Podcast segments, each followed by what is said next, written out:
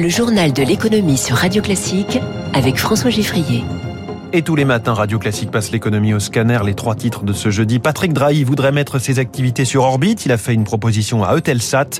La désillusion des pêcheurs français victimes collatérales du Brexit. Et puis la Chine en pleine crise de l'énergie, coupure de courant et ça se confirme, baisse de l'activité manufacturière. Dans cinq minutes, le Focus Echo de Radio Classique. Un bel avion tout neuf vient de rentrer dans la flotte d'Air France, la 220. On vient d'en parler. Un avion malin.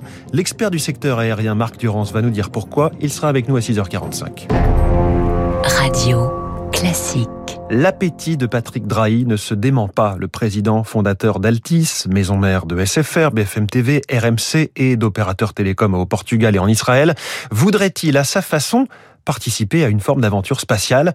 Alors rien à voir avec les Richard Branson, Elon Musk ou Jeff Bezos, mais on a appris hier soir que le groupe Eutelsat avait reçu une offre de rachat. Bonjour Eric Mauban. Bonjour François, bonjour à tous. Offre rejetée à ce stade, mais qui aurait une logique industrielle avec les activités de Patrick Drahi? Absolument. Patrick Drahi euh, connaît bien le sujet. Il a commencé sa carrière chez Philips dans les récepteurs satellitaires. Il a au fil des années multiplié les acquisitions dans les réseaux et les contenus. Son offensive dans les satellites s'inscrit dans cette logique industrielle. Telsat vient de prendre une participation de 17,6% dans le capital de la société britannique OneWeb. Cette entreprise développe un service d'accès à Internet très rapide grâce à plusieurs centaines de satellites. La transaction a retenu l'attention du propriétaire de SFR. En bourse, la valorisation de Telsat est plus euh, de deux fois inférieure à celle qu'elle était en 2017. De quoi séduire Patrick Drahi, toujours à l'affût de nouvelles opportunités. Alors, Eutelsat, vous l'avez dit, a annoncé hier rejeter l'offre qui lui a été proposée.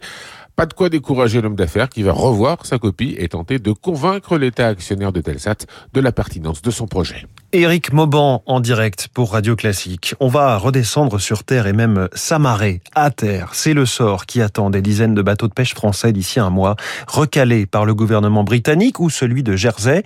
Des licences de pêche ont été accordées hier, mais au compte-gouttes. Décision inacceptable, a jugé hier le gouvernement français au regard de l'accord de Brexit.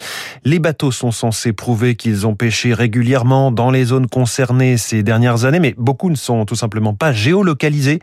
La diplomatie s'en part du dossier, Émilie Vallès. La France prépare sa riposte et va tenter de convaincre Bruxelles de prendre des mesures de rétorsion.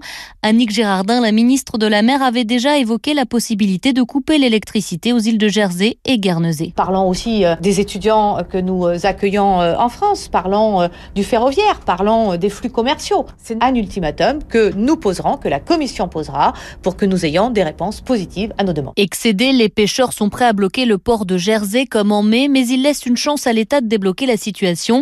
Jean-Luc Hall, directeur général du Comité national des pêches maritimes. Les pêcheurs sont prêts à attendre pour voir un petit peu ce qui va être mis en place. On s'est donné 15 jours, mais je pense que nos pêcheurs n'iront pas au-delà parce que pour certains, euh, c'est la fin de leur activité et ça, c'est pas concevable. En attendant, Gilles Musard se ronge les sangs, pêcheur à Carteret. Il travaille dans les eaux anglo-normandes depuis 35 ans. Bah oui, c'est un vrai drame parce que nous, on est, euh, on est à 6 km des zones anglaises. C'est la faillite. N'importe comment, s'il n'y a rien de fait, euh, on va pas aller bien loin. Moi, je viens de faire un bateau neuf. Ça coûte un million d'euros, donc c'est de 8000 euros de traite par mois, euh, tout ce qui va avec, hein. le salaire des employés, les charges, euh, c'est pas possible. Beaucoup de pêcheurs sont aujourd'hui écœurés et ont le sentiment d'être les sacrifiés du Brexit. Explication et témoignage signé Émilie Vallès. Le Royaume-Uni face à la pénurie mondiale de semi-conducteurs, plongeons de 27% de la production automobile euh, au mois d'août chez nos voisins.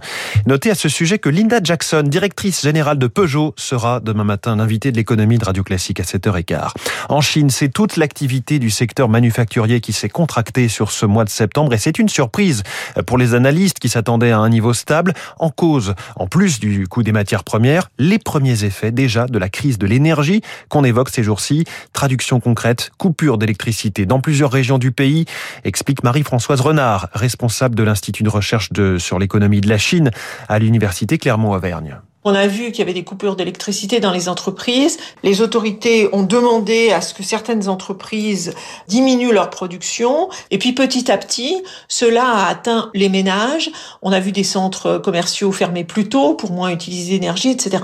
Tout cela pèse sur les prévisions de croissance. La première raison, c'est un manque de charbon. Il y a une hausse des prix du charbon parce que euh, le gouvernement a mis des normes environnementales plus restrictives sur euh, la production de charbon. Donc, donc, il y a un approvisionnement qui est insuffisant et donc il y a des pénuries. Les matières premières au cœur de l'actualité économique, les contrats à terme sur le coton ont franchi le seuil d'un dollar la livre, qui représente 450 grammes, du jamais vu depuis 2011. Certains analystes s'attendent à une répercussion sur le coût des vêtements dans le monde entier, mais la hausse des cours du coton ne devrait être que passagère. Aux États-Unis, sous, journée sous pression pour la Maison Blanche et le Congrès, chargé d'adopter un budget avant ce soir minuit pour éviter la paralysie budgétaire du gouvernement fédéral. Joe Biden, euh, qui devait promouvoir la vaccination en déplacement à Chicago, reste Washington pour s'impliquer dans les négociations avec les élus. 6h44, on parle sport d'hiver dans ce journal de l'économie de Radio Classique. Remonter la pente, c'est l'objectif de tout le secteur de la montagne après une saison quasi nulle. L'hiver dernier, la saison de ski n'est pas encore ouverte, mais c'est aujourd'hui le congrès des domaines skiables de France à Chambéry. Alex Molin préside ce syndicat. On attend euh, des réponses sur deux questions primordiales. Hein. La première sur comment on ouvre l'hiver prochain, comment on s'assure euh, de ne pas revivre le drame économique, social et humain qu'on a vécu l'hiver dernier avec une fermeture injustifiée des domaines skiables. Ça, c'est le temps court. Et puis sur le temps long, comment on peut continuer à aménager nos domaines skiables? Parce que c'est l'économie principale des montagnes qui fait vivre nos territoires. Et on veut savoir comment on va continuer à être accompagné et qu'on va pas nous empêcher de financer entre guillemets l'avenir de nos territoires qui passe peut-être par une transition, mais une transition qui sera financée par l'activité ski. Iliad va pouvoir sortir de la bourse 17 ans après son entrée. Xavier Niel a réussi son pari. Il contrôle désormais 96,58% du capital du groupe Maison Mère de Free. Les marchés financiers, justement, en ce moment, le Nikkei à Tokyo est en baisse de 0,36%. Hier soir à Wall Street, évolution limitée. Dow Jones plus 0,27. Nasdaq, Nasdaq moins 0,24. En Europe, le CAC 40 a rebondi de 0,83%. Le dollar est au plus haut en un an face aux principales monnaies et depuis 14 mois face à l'euro. 1 euro égale 1,16$ du fait de la perspective d'un resserrement de la politique monétaire de la Fed.